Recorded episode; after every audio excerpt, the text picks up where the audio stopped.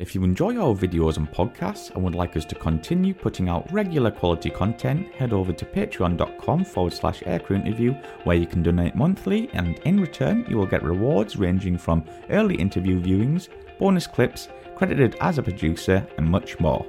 Thank you and enjoy.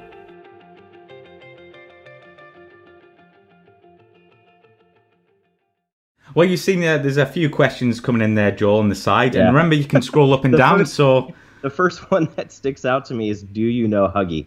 um, from uh, from Jeff. It's funny because anytime that I talk to someone um, and, t- and they find out that I fly the U two, there's usually two questions that I first get asked. The first one is, they still fly those things? And then the second one is, do you know Huggy? So the the answer to that is yes, I do know Huggy, uh, uh, John Huggins. Um, he's actually a very good friend of mine. Uh, we fly with each other. Uh, we flew with each other in the U two. We fly with, with each other uh, with the Patriots Jet Team. Um, and uh, we see each other fairly frequently. So, yeah, he's a real good guy. And he is... He's legendary among the U two community. There's there's probably not one name that is more synonymous with the U two than uh, than Huggy. So I'm glad we got that one out of the way. Yeah, awesome. Yeah, I think the first question that came in there, Joel, was from Doug. So if you want to start up there, and I'm going to let you loose and enjoy. So enjoy, folks. So... Hey, Doug, how's it going? Yeah, so the first question that I see there, how does the glide ratio of the U two compare to that of a typical glider? So um, I'll just tell you this. From our operational altitudes, we have a uh, glide range of somewhere around two hundred fifty miles or so. So I would have to do the ma- public math, you know, of course, difficult for pilots. So I'm not going to do that in my head real quick. But um, about two hundred fifty to three hundred nautical miles, depending on winds and everything, of course, uh, you know, from our operational altitude. So when it comes to, uh, you know, engine failures and everything, you have a lot of time uh, to make decisions. If you had an engine failure at altitude, you'd probably have a good hour of thinking time before uh, before you really had to to really start dealing with your situation in terms of putting the airplane down on the ground. So uh, yeah, it's it's interesting. It definitely uh, just kind of floats along and it doesn't go very fast. So you would be able to glide it for quite some time, but. Anyway, I just wanted to say thanks to everybody for uh, for showing up. This is the first time that I've done something like this, so please bear with me as I, I kind of get comfortable with uh, with the format and and everything that's going on. So I'm gonna do my best just to run down the list and and uh, answer everybody's um, questions. So uh, John is asking, what's the uh, the longest U two flight I've ever done? Uh, my longest one is actually one of my my most memorable flights that I've done. It was uh, an eleven point four hour mission. Uh, I took off out of Beale Air Force Base, and uh, I was flying it. Um, I was flying it to the U K. Uh, so flew direct. Uh, the U two doesn't have air refueling capability or anything like that. We carry about fourteen hours or so of gas on board the airplane. That would be, you know, to the tanks run dry. So, uh, yeah, about an eleven point four hour flight uh, direct to the U K from Beale. And um, it was one where I can really I really remember it very distinctly because when I was over the northern Atlantic at, you know, seventy something thousand feet, uh, the northern lights were something that I was able to witness from that altitude. And that was one of the most incredible things that I have ever seen, uh, to be able to see the glow of the northern lights from that altitude. As the sun was, you know, just below the horizon, you could still see the glow, you know, of the sun as it was as it was below the horizon, but still not completely set, uh, flying up over the ice caps. It was just absolutely incredible. Um, so yeah, that was that was a pretty uh, pretty incredible flight. Um, so yeah, eleven point four. There have been longer ones. Uh, I know folks that have done greater than twelve. Um, and typically we do fly fairly long missions. You know, operationally our, our missions are anywhere from seven, eight, nine hours plus. And uh, again, we are unrefueled. Um, the airplane does carry quite a bit of fuel. And and at altitude, we don't burn a whole lot of uh, gas. We actually burn less fuel um, at full power uh, at altitude than we do at idle on the ground, which is kind of interesting. Um, uh, a lot of people don't realize that the U two, uh, when you take off, you put the throttle into max as you're climbing, as you're passing, your hand flying up until fifty-two thousand feet, powers at max. And then as you continue past fifty-two thousand, the autopilot comes on. And um, at that point, you never take the throttle out of max uh, unless you want to maintain altitude. Um, but in the U two, you always want to maintain a constant M O C climb. So you are in a M O C hold climb the entire time that you're flying the airplane. So you are ascending Uh, for the entire mission. So the highest point in your mission is actually right before um, right before you start your initial descent on the, the way home. And that uh, there's a lot of reasons for that, but the fuel curve is one of them. As the airplane gets higher and higher, it burns less and less fuel. And like we said, uh, uh, it burns less gas at altitude than it does at idle on the ground. So it's an interesting airplane. Let's see. Chris Fool, have you been in Germany? Uh, I have been to Germany before, uh, but not with the uh, not with the U two program. Um, but I have done some traveling around uh, around in Germany. What you know during my time in the military when I was flying the K C one thirty-five and whatnot, it's absolutely beautiful there. I really really enjoy it. Um, what is the max G rating of the U two? So with those, uh, so the freckle. The freckle punny is asking about the max G rating of the U two. So it's actually a uh, a very um, uh, the, the the the max G rating of the airplane is very very low. It's actually um, uh, just above two Gs, uh, depending on the the flap setting. Um, so there's not a whole lot of of room for Uh, maneuverability in the airplane. You know, you're not going to be doing any abrupt maneuvers, especially with those long wing. Uh, especially with those long wings, um, you really don't want to be pulling too many G's with the airplane. Uh, it's non-aerobatic, of course, uh, so fairly low G loading on that airplane. Let's see. If you flew a U two today, would they quarantine your passenger? Uh, if we had a passenger in the airplane, it's a single-seat airplane. Um, but we do have a couple two-seat U twos that we use for, for primary training. But uh, fortunately, um, you know, in the spacesuit, you're kind of self-quarantined, so you don't need to worry about that.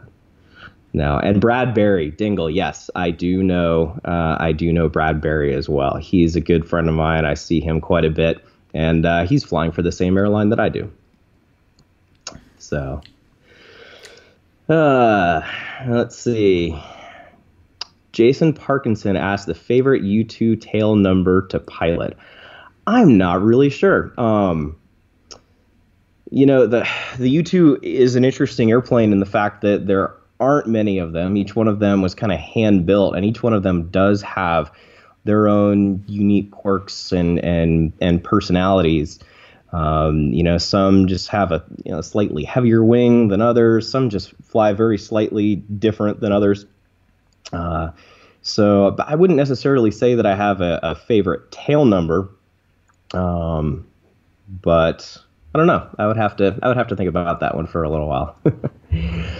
uh, Zigzag Ground Zero asks, life in a pressure suit. What is it like? Um, That is an interesting question. So when you're inter- so for those of you that don't know, the to get into the U two program, there is a two-week long interview process.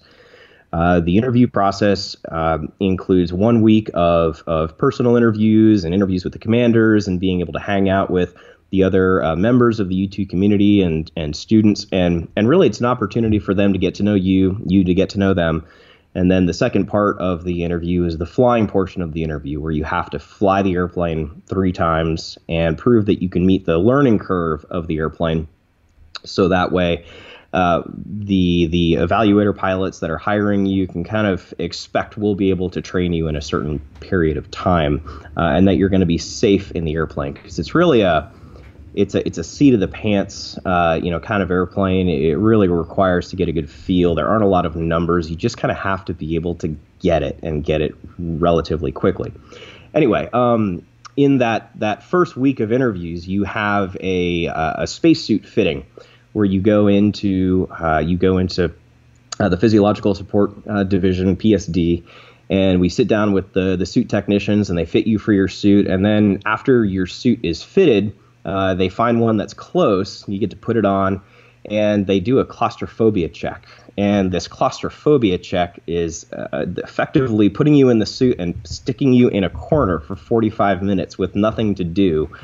Uh, you have this little binder of information that you can read, and uh, they stick you in this corner, and you just have to kind of hang out. And it's to make sure that the you know you're not claustrophobic, that you can kind of mind over matter it a little bit, and and kind of give you your first taste of what it's like in the suit. Now, that being said, that is probably the most miserable forty-five minutes you're ever going to spend in the suit, uh, because you're not doing anything. Um, I can tell you certainly from from a lot of experience uh, in the suit itself, once you put it on, uh, when P S D is is integrating you, it takes a little bit to get used to what's happening. When, when they're putting you into the suit, you'll take your last breath as they close the helmet, and everything becomes very, very quiet. And you can hear the sound of your breath in the regulator on the right-hand side of the helmet. Uh, you can hear all of the machines and everything uh, that's uh, that's providing all of the life support to to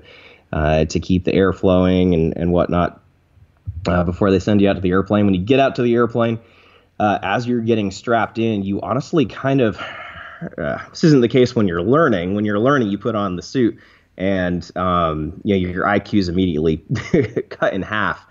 Um, Uh, when you're trying to figure out how to, to operate an airplane with a, uh, you know, the fishbowl on your head and oven mitts on your hands.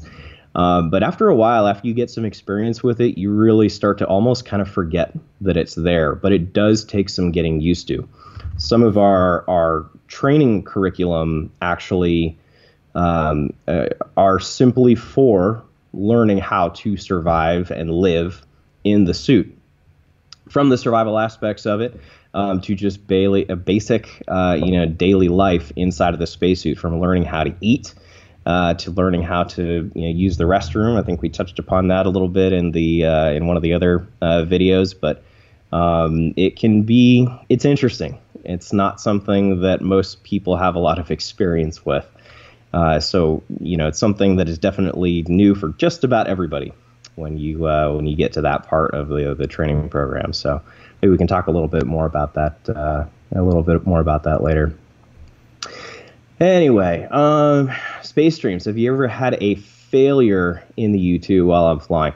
You know, I was very lucky. Uh, personally, I didn't have a whole lot of, of really severe, um, you know, or certain significant emergency procedures that I had to uh, to go through when I was flying the airplane, and they're actually fairly uncommon.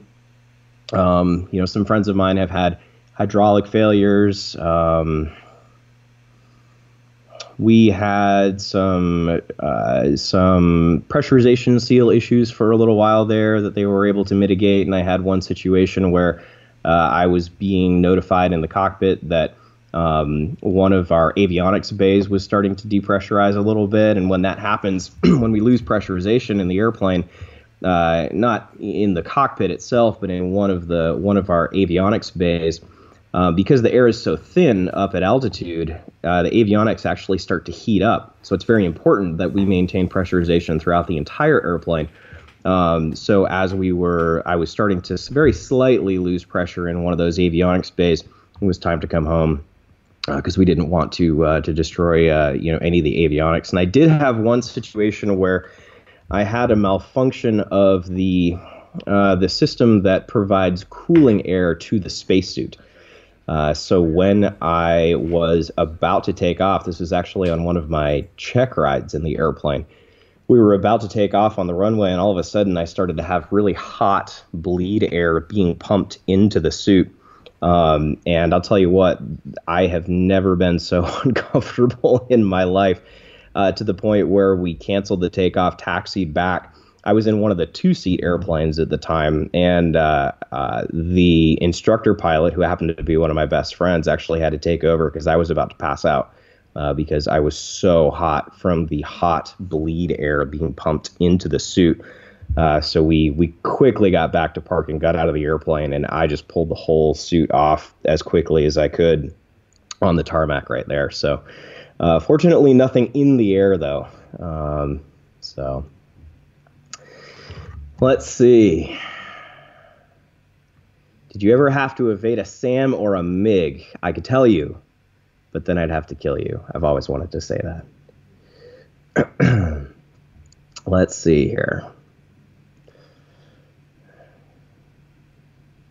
Nope, sorry. Um, as I'm scrolling through here, it's jumping around a little bit, and I want to make sure that I go in order here, not to uh, not to really miss anybody. Favorite piece of memorabilia in the Heritage Room.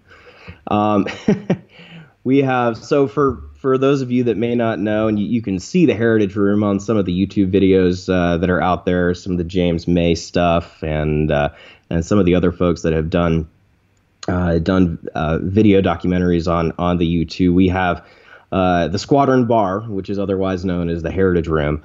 And we have all kinds of great memorabilia in that airplane, from the beginning of the U two program all the way to uh, to um, you know, present day. And one of the cool things about that room is that all of the new classes that come through, they have to do something to contribute to the Heritage Room, and uh, it's it's really fun as a class to be able to come up with something something to contribute.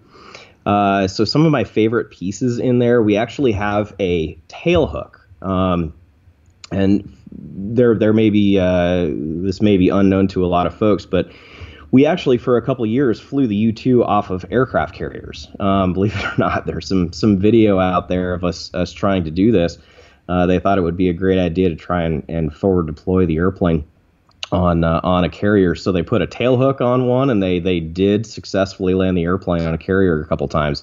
Uh, so we actually have one of the tail hooks um, from that program hanging in the, the Heritage Room. And we have uh, an ejection seat in there that came out of one of the airplanes, I'm sure, way back in the day, which is, is kind of cool. But the uh, probably my favorite piece in the Heritage Room is um, the U two doll. So everybody needs to go on eBay and look up the U two pilot doll. And uh, it's like a, no kidding, like Ken and Barbie, you know, doll, all dressed up in the suit with their suit, uh, the, the the liquid oxygen suit cooler, and you know, his very own little bottle of uh, tube food and stuff. They're they're pretty hilarious. So I think you can go out on on uh, uh, eBay and buy one. So I don't personally have one, but we have one in the Heritage Room. Excuse me. Let's see. Lincoln Grasby. Grasby. Lincoln Grasby. Uh, what was your favorite flavor of tube food? So the, the tube food thing um, was kind of cool. So uh, tube food is what we ate uh, in the spacesuit when we were on a mission. Um, tube food, for those of you that don't know, is uh, it looks like a tube of toothpaste. And uh, but inside this tube is ground up, uh, pureed food of all different types, whether it be chicken a la king, or whether it be um, cheesy polenta and bacon, or uh, some sort of fruit like peaches, or uh, something, you know, something like that. And they would grind it all up. It's I, I understand that it's made by the same company that makes all of the M R Es for the military. Um, I think there's another YouTube video on actually how that it's made. Anyway, uh, so that food is, um, uh, so they put it in, in these tubes, and then before a mission, we can pick as many of them as we want to. Uh, I usually would grab, you know, five or six of these things. Three was a pretty good meal, and we would, uh, you'd take them with you, and there was a little port on the side of the helmet, and you would take the tube food. There's this long straw that attaches to the end of the tube. You'd plug it in, and uh, you would just kind of roll the tube up and and eat your tube food. So that's uh, that's how you ate in the airplane. And uh, there was some pretty good flavors. I think my personal favorite was uh, the chicken a la king, um, and then and, uh, the the polenta and bacon was actually pretty good too. Believe it or not, they were all actually pretty good. Uh, and the best dessert was the key lime pie. No kidding, uh, tasted just like key lime pie. Um, And it was was not bad. I'm gonna grab a quick drink of water here. Let's see. John Ellis asks, uh, have any U two pilots flown the same airframe as their father or grandfather? I'm sure they probably have. Excuse me. I'm not one hundred percent sure if there have been any father-son or grandfather-son uh, U two pilots. Um, I know for a little while while I was in the program, we had the first husband and wife uh, U two pilots. That was pretty cool. Uh, she ended up uh, going on to fly for a major airline here in the U S, and uh, her husband is still still in the program, so uh, that was kind of cool. Let's see. Knowing the outcome of the Gary Powers incident, so M K M D exploration. Knowing the uh, the outcome of the Gary Powers incident, uh, how did it make you feel knowing that this would be your role, and what training did you have for this scenario or for being captured? Uh, so the Gary Powers incident um, was, of course, interesting. I read his his uh, his biography. Um, there was the movie A Bridge of Spies uh, that came out a little while ago that Steven Spielberg filmed, and uh, they were actually at Beale for quite some time uh, filming. I've got quite a few friends that are that are in the movie. Uh, they used all a bunch of U two pilots and a bunch of U two maintainers as uh, extras in the movie to, you know, drive Gary Powers out to the. out to the airplane. The airplanes that they were using in the movie were actual uh, U twos. They did a little bit of C G I to to uh, to um, uh, take out some of the detail on the airplanes, but uh, they were actually uh, out there. And how did it make me feel knowing that this would be my role? I knew what I was getting into when I signed up, you know, for the program. I knew I was flying a very unique airplane, uh, an airplane that is very high visibility to, you know, um, to uh, countries in which we may be uh, observing. And, um, you know, it, it's just it, flying the airplane was just something that I had always really wanted to do. It was a community that I had always really wanted to be a part of. And I felt the mission was incredibly important. And that really kind of outweighs, you know, any of the the negative side of it. I mean, it, as a military pilot, you kind of already have accepted that there's a level of risk um, that, uh, or, or know there's a level of risk that you, you've you've accepted. Uh, so I think it's just being able to take that, compartmentalize it, and then move on with with uh, you know, doing your job. And then the type of training uh, that you have for this scenario of being captured. So every Air Force pilot. Uh, every uh, Air Force aircrew member does have to go through survival training, uh, and that survival training is done when you are uh, just after you finished up pilot training and before you uh, before you go off to fly whatever operational airplane uh, that you're going to fly. It's fantastic training. I absolutely loved slash hated going through survival because it's difficult. Um, but uh, some of the most memorable training uh, that I have had. So.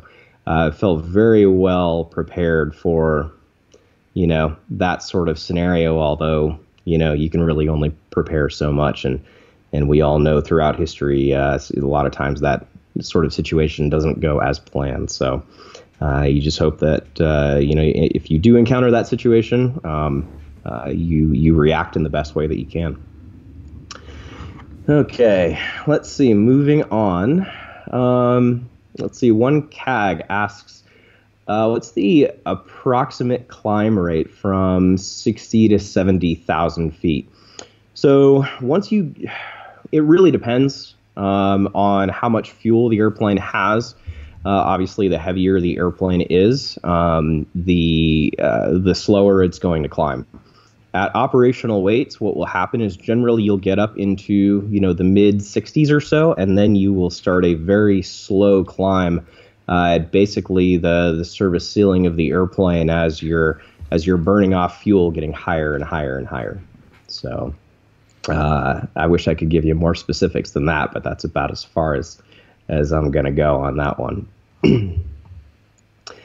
Jason Parkinson asks, after your first U two solo, did you get the cork onto the top of the hangar? Yes, I did. And I got it onto the top of the hangar after my Finney flight. So, and I have both of those champagne bottles. So the tradition is um, after you solo, you get out of the cockpit, everybody, the, the squadron comes out, and uh, everybody kind of, you know, gives you the, the punch on the shoulder when they put the the uh, the solo patch on your shoulder and says congratulations, and you take a bottle of champagne and you shake it up and blow the cork and, and see if you can get it on top of the hangar that you parked in front of. So you make a drug deal with the crew chief before the flight, you know, to make sure that they pull you up as close to the hangar as possible. And when they give you the, the X to stop, you might wait, you know, another three or four feet to actually stop the airplane to make sure you're as close as possible, because you have to keep at least one leg on the stairs as you, uh, as the, that we call the howdah, uh, on the stairs of the airplane as you pop the cork and you try and get it on top of the hangar. Yeah, most people... Most people do. Some don't. Depends on the wind. But yes, I got it both times. Um, let's see. Assuming it was the freckle uh, pony again, assuming it was still in service, would you have swapped the U two for the S R seventy-one? The S R seventy-one was a pretty cool airplane. I would have loved to fly that. Um, I don't know if I would have swapped, but that would have been a cool airplane to fly. And Jason Parkinson, U two maintainer. Awesome. Great. Welcome. Let's see. When Doug asked, when flying at altitude in turbulent air, did anyone ever lose control of a U two? Um, you know, I, I can't speak specifically, uh, you know, to to any incidents uh, that have happened. However, I can tell you about my own personal experiences in dealing with um, turbulence in the airplane, especially high altitude turbulence. Um, probably one of the most uh, I want to say, I don't want to say scary encounters, but startling encounters I've ever had was over northeastern Afghanistan um, in the U two uh, and encountering high altitude turbulence. You have such a small margin of of air between, or such a small margin between stall and overspeed uh, that when you start to really encounter that high altitude mountain wave and, and high altitude turbulence, Um, you're kind of right in that, you know, stall overspeed, stall overspeed, you know, situation. And there have been a couple times where um, uh, it's bounced back and forth pretty drastically for me, uh, getting into, you know, initial buffet on the airplane and then going up into into to an overspeed situation with, and there's absolutely nothing that you can do about it. Um, it's just one of those things. So. Uh, Yeah, it's it's it's uh, it's not fun. I'll tell you what. High altitude turbulence in that airplane is not a, a pleasant time. Uh, so let's see. Let's take a look here. Kathleen Hartmeister. My son is number eight thirty-two, now retired. I don't think I recognize your uh, your son's last name, but eight thirty-two is not uh, not too much before me. I was number nine thirty-seven. So. Let's see.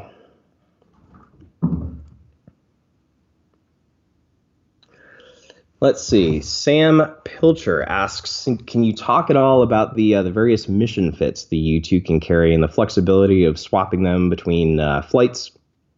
Yeah, sure. A little bit, you know, in, in kind of generic terms. We, uh, we are capable of carrying in cameras uh, that we place on our nose.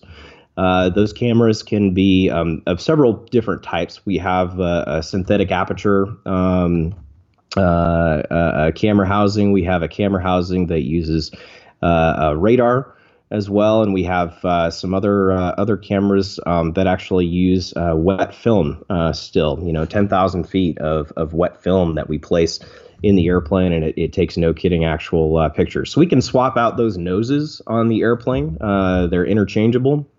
It takes a while to do that, though. It's not a quick thing, um, and it's it's it's planned well in advance as far as what type of mission that you're going to do.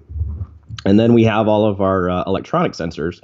Uh, typically, those are housed in the pods on the wings. A lot of people think that those are fuel tanks, um, but they're actually uh, pods for um, all the electronics that are on the airplane that can look and listen and, and do all of those things that uh, that we like to do. So that's about all that uh, that I'm willing to get into for that. But uh, it, it is a, a fairly flexible platform. We consider ourselves a multi-int platform, meaning that we can do multiple things at once in terms of looking and listening. And and uh, it's a very capable platform from that standpoint. uh, and, and one of the reasons that it has been around as long as it has. So let's see.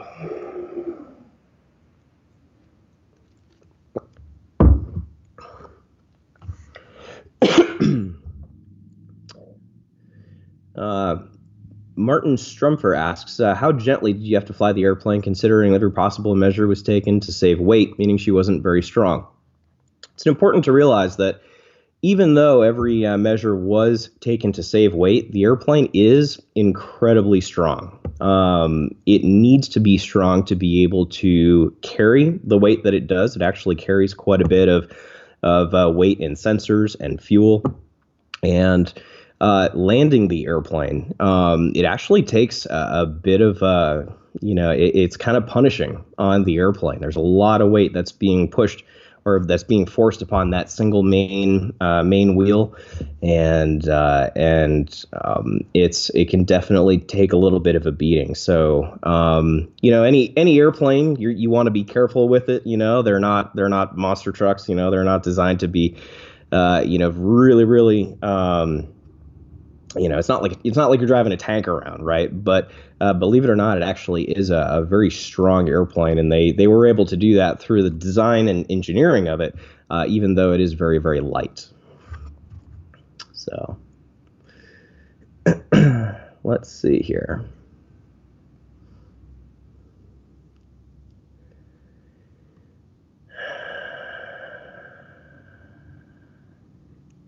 Sorry, guys, just looking through uh, just looking through some of the questions here. Okay. Ah, there we go. I found my place again. uh, Flight Express asks, what's my favorite part of flying the U two? Um, well, in addition to the fact that, you know, you're you're working with an incredible team of people when you're flying the airplane, it's there's a couple parts uh, that I really like about flying the airplane, and it's not all about the the flying. The um, the community of people surrounding that airplane are incredible. Uh, the pilots are all people that truly want to be there. Uh, we were very lucky in the fact that we are one of the few units that can selectively hire people. Uh, so you get a lot of people that become a part of that unit that really, really and truly enjoy flying and, and want to be very, very good at it. So it's amazing surrounding yourself with with those kinds of people.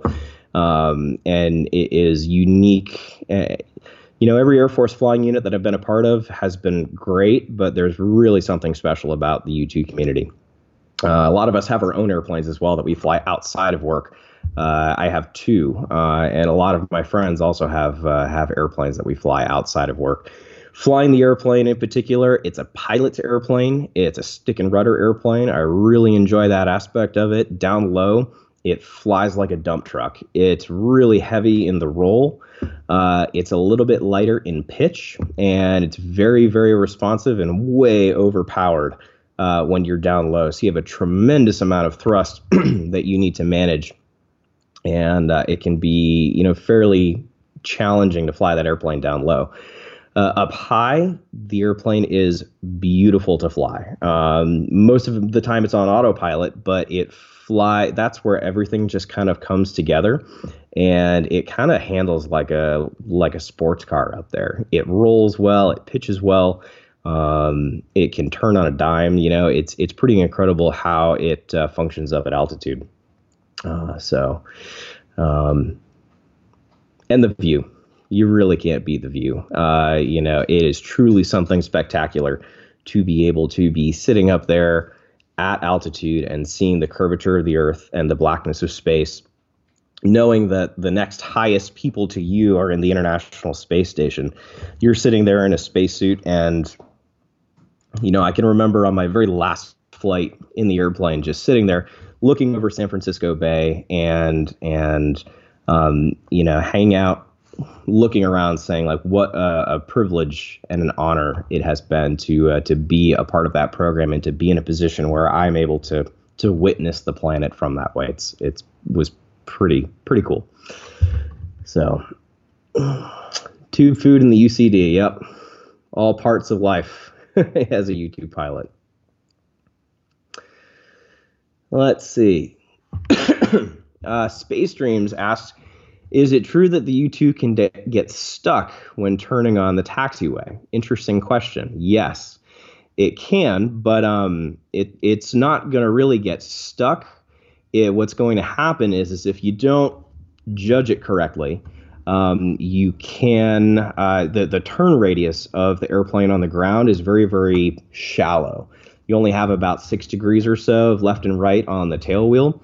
Um, so you kind of need to plan your turns very carefully, and a, a lot of uh, taxiways are not really, you know, they have sharp ninety degree turns, and it can be difficult sometimes uh, to turn the airplane. So if you get into a situation where it's looking like you're going to be taking your mains off, uh, off the runway, you may have to come to a stop. The mobile may have to coordinate for maintenance to come out and uh, get a bunch of guys out there and literally get, you know, ten guys on either side of the airplane and push you back uh, to be able to reset the airplane so you can continue taxiing. But uh, believe it or not, that's a fairly, I don't want to say it's a common thing, but it's expected that it's going to happen at some point, and it's really not that big of a deal. Uh, so you just get some maintainers out there, push the airplane back a bit, and then you uh, you continue along your way. But it is it is kind of funny. Um, and sometimes you'll drag your pogos, uh, the, the wheels on the, the tips of the wings, you'll drag those into the into the dirt a little bit if you're not completely on center line, depending on how wide the taxiway is and everything. It's just just one of those things that makes the, uh, the U two a little bit more of a unique airplane. So let's see. Uh... When do you think the U two will be retired? That's another good question. The U two has been slated uh, to be retired multiple times over the course of, you know, history, including a little bit more recently. I think uh, twenty nineteen was the last time that it was supposed to be retired. And each time that that timeline comes up, uh, it is extended, or the retirement is just Uh, eliminated altogether and postponed indefinitely because of the quality of the intelligence that it provides. And there really is still nothing out there that can provide the same level of intelligence and the same level of flexibility at the same time. Uh, you know, satellites are kind of tapped out as far as the capabilities that they provide, and and I mean they're they're kind of max performing the the uh, the schedule of the satellites, and uh, unless they're in geosynchronous orbit, you get a ninety minute you know cycle when you before you can get another picture or whatever it is that you're looking for. Uh, with the U two, if there's something that needs to be dynamically retasked, if we need to, you know, if we decide that we want to hold over a particular area and we want to continue to observe something going on, it's very easy to just through the uh, through our mission controller, radio up to us, come up with a plan, figure out where we want to be, and and be able to hold the aircraft um, uh, in a particular location.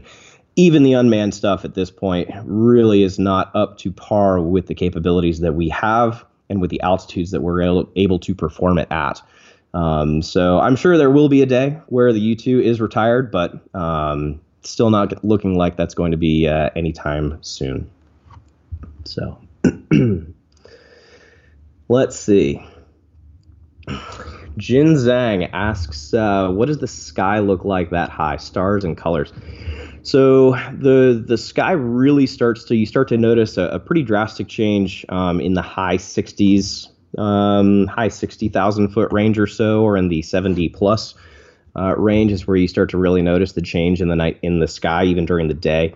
That's where you really start to, it, it starts to change into a, a darker black uh, to a, in a very, very, very deep blue. You start to see that thin line uh, in the evening as well. Excuse me, as in the evening as well. Um, the terminator line starts to rise very, very quickly. That's kind of the the shadow, the the, the definition between uh, uh, you know daylight and and nighttime uh, as the shadow rises over the Earth. Uh, That's very, very distinct from from those altitudes. And I can remember once coming home, flying over the Persian Gulf. Um, as I'm watching the terminator line rise in front of me, I'm looking down. I'm looking into the darkness. I'm looking into nighttime.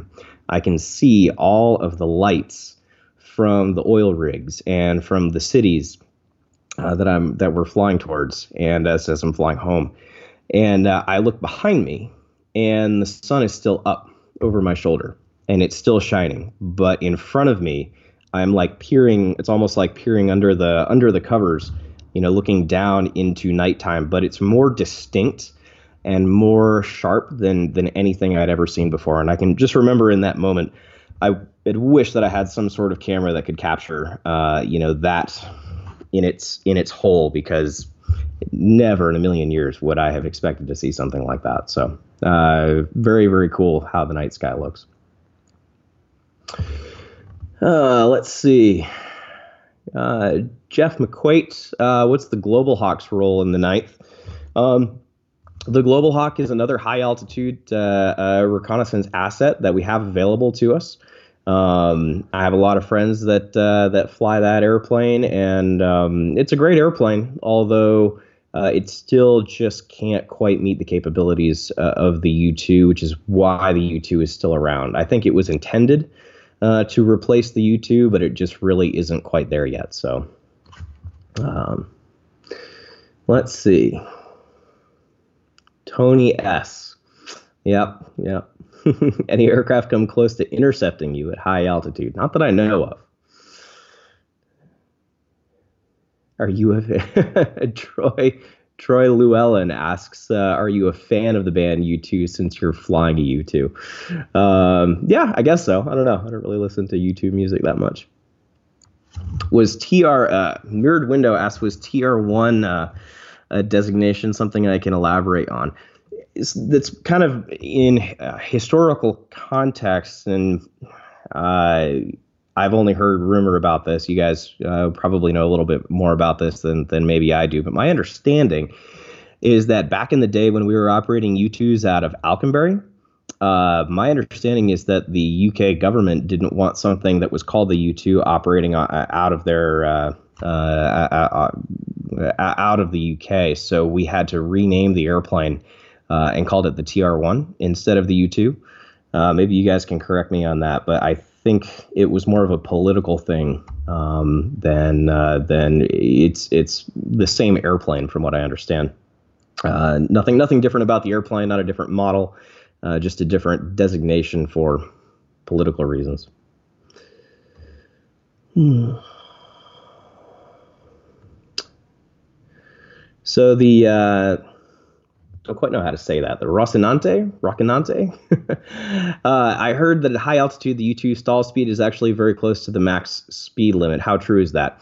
We actually have a very, very narrow margin uh, at altitude uh, between stall and ma- the maximum speed of the airplane. Uh, so that is very true. We call that the the coffin corner, and um, it's. Uh, I wish I had graphs and stuff to be able to uh, to be able to uh, describe it in a little bit more detail to you, but at those altitudes, you really are kind of just hanging on the the, the ragged edge of uh, the max performance of the wing of the airplane. Um, uh, it's really providing its maximum amount of lift at that point, but the air is so thin uh, that any real major change in angle of attack is really going to uh, make the airplane um, the wing stall very quickly. So that is uh, that is true. Uh, let's see. At operating altitudes, have you ever opened your helmet? Uh, can it be done? What happens to the human body? So the uh, the cockpit actually is pressurized. Um, the suit is a backup. Uh, so if you have a rapid decompression, the suit is there to uh, save your life.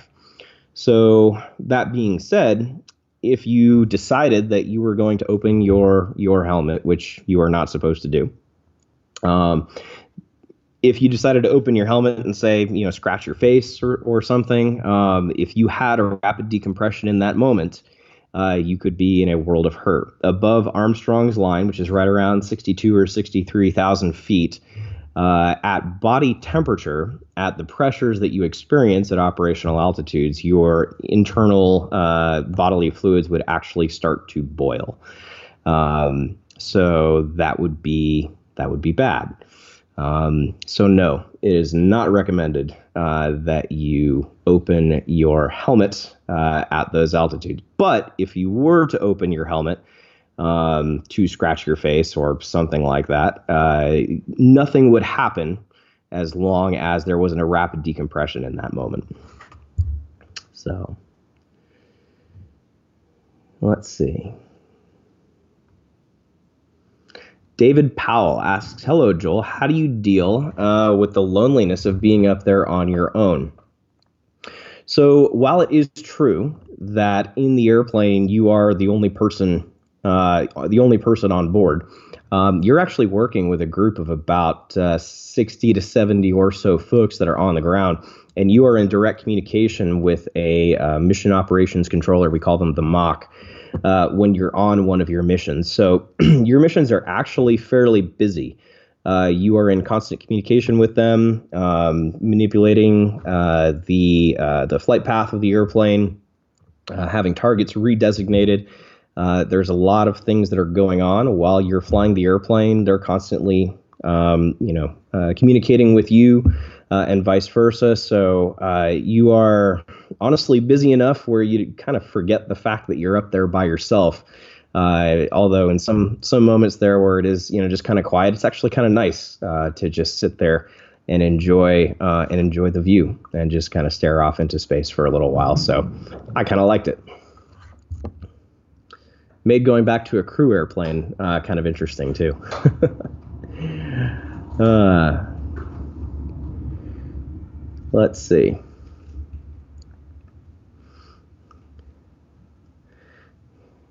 Like Doug Masters in his Iron Eagle and the F sixteen, can you listen to music up there? uh, you can listen to music up there.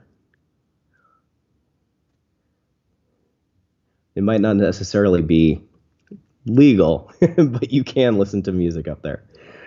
Um, ever thought about the S R seventy-one in comparison? Yeah, I, I, it would have been a great airplane to fly, but it was retired long before uh, I ever got into the into the U two. Uh, let's see. Jin Zhang again. Uh, can you induce a spin with the U two? So the uh, the U two is actually um, the the the flight manual actually talks about uh, spins in the airplane. When you get into a fully developed spin in the U two, it can be impossible to recover from. Um, because of the fact that they're, the wings are so long, uh, all of the fuel would kind of rush out uh, to the the outboard edges of, of the fuel tanks, and the rudder's just not uh, large enough um, to uh, to when you're putting an, when you would put anti-spin controls into the airplane. There's two things that it's lacking. Uh, it's lacking enough rudder authority Uh, to really help stop the spin, and it's also, my understanding is that there's a uh, a low pressure that forms uh, the top of the airplane kind of behind the wing, and what that does is it really kind of uh, prevents the elevator from being as effective as it needs to to break the stall and uh, and recover the airplane. So um, again, uh, you guys might be able to correct me on that if you know more about aerodynamics, but uh, those are kind of the two things that I understand, uh, and it just Uh, becomes very uh, dangerous in a, a spin situation. So yes, in a fully developed spin, um, ejecting is is one of your only ways out. So let's see.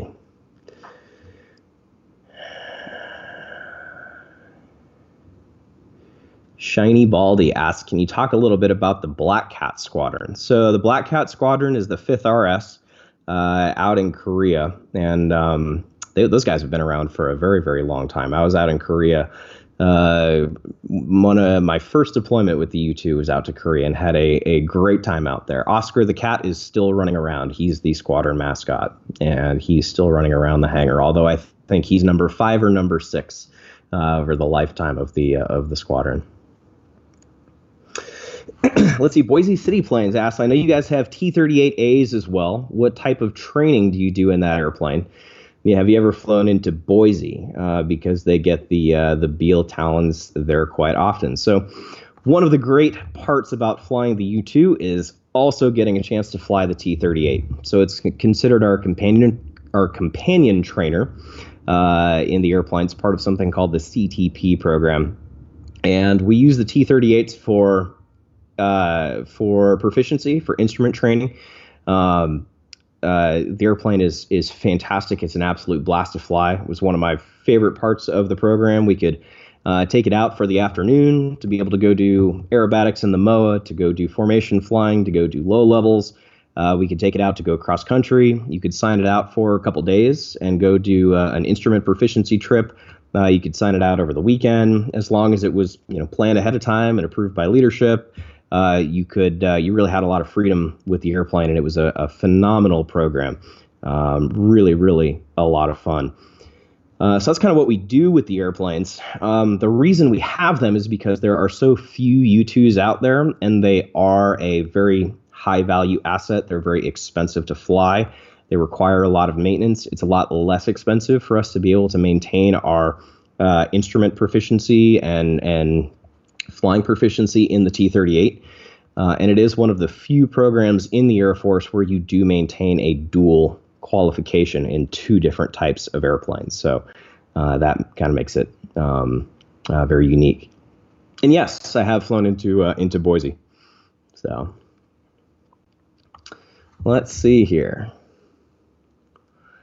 How hard? Uh, one C A G asks, uh, how hard would it be to achieve a smooth landing or touchdown without the radio assistance from the chase car? So the um, the mobile, which is what we call the chase car, they're another qualified U two pilot. Uh, typically, they would be um, uh, driving out onto the runway, chasing you as you're landing, doing, you know, one hundred miles an hour behind you, trying to stay twenty or thirty feet behind the airplane, helping make accurate radio calls so that you can put the airplane down uh, in the manner in which you, you should be, which is uh, in uh, slightly tail first, completely stalling the airplane, allowing the mains to come crashing down on the ground, maintaining center line, no crab, no drift. And uh, there are occasions where if you do have to perform an emergency landing, um, you may not have, or probably would not have, a mobile available. Uh, so you would have to do a no voice landing. And we do practice those quite a bit um, on, on our low missions, on our pattern only missions that we're flying uh, back at uh, back at Beale. Uh, we will typically practice no voices quite a bit Uh, in the event that we do have to put one down, uh, you know, off field. And um, it's actually not that difficult. After you do enough landings, you kind of get the sight picture uh, uh, for what it should look like. And while they're maybe a little bit more messy, if you will, uh, than when the mobile's talking you down, um, most folks don't have too much trouble with their no voices. So, um, so Joel, can you hear me right now? I can hear you right now. Perfect. If you pick uh, two more questions, and then we're going to wrap up this brilliant Q and A. But if you stay on the line with me on Skype, yeah, uh, after you've answered, uh, but uh, that'll be great. So just answer away the next two that you think are worthy. Sure, no problem, no problem. Let's see. uh, oh, this is a good one. Um, Uh, how does it feel landing the U two in crosswinds? Um, so I, I like that question because it's it's kind of unique how you land a U two in the cro- in a crosswind. Um, for most airplanes, uh, there is a there's a couple different uh, there's a there's a crosswind limit for a lot of airplanes.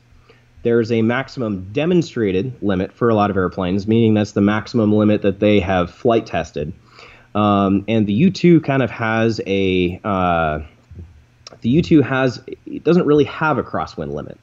Uh, fifteen knots is generally considered to be the normal crosswind limit of the airplane, but there's an emergency procedure uh, that simply states for landing in a crosswind in excess of fifteen knots.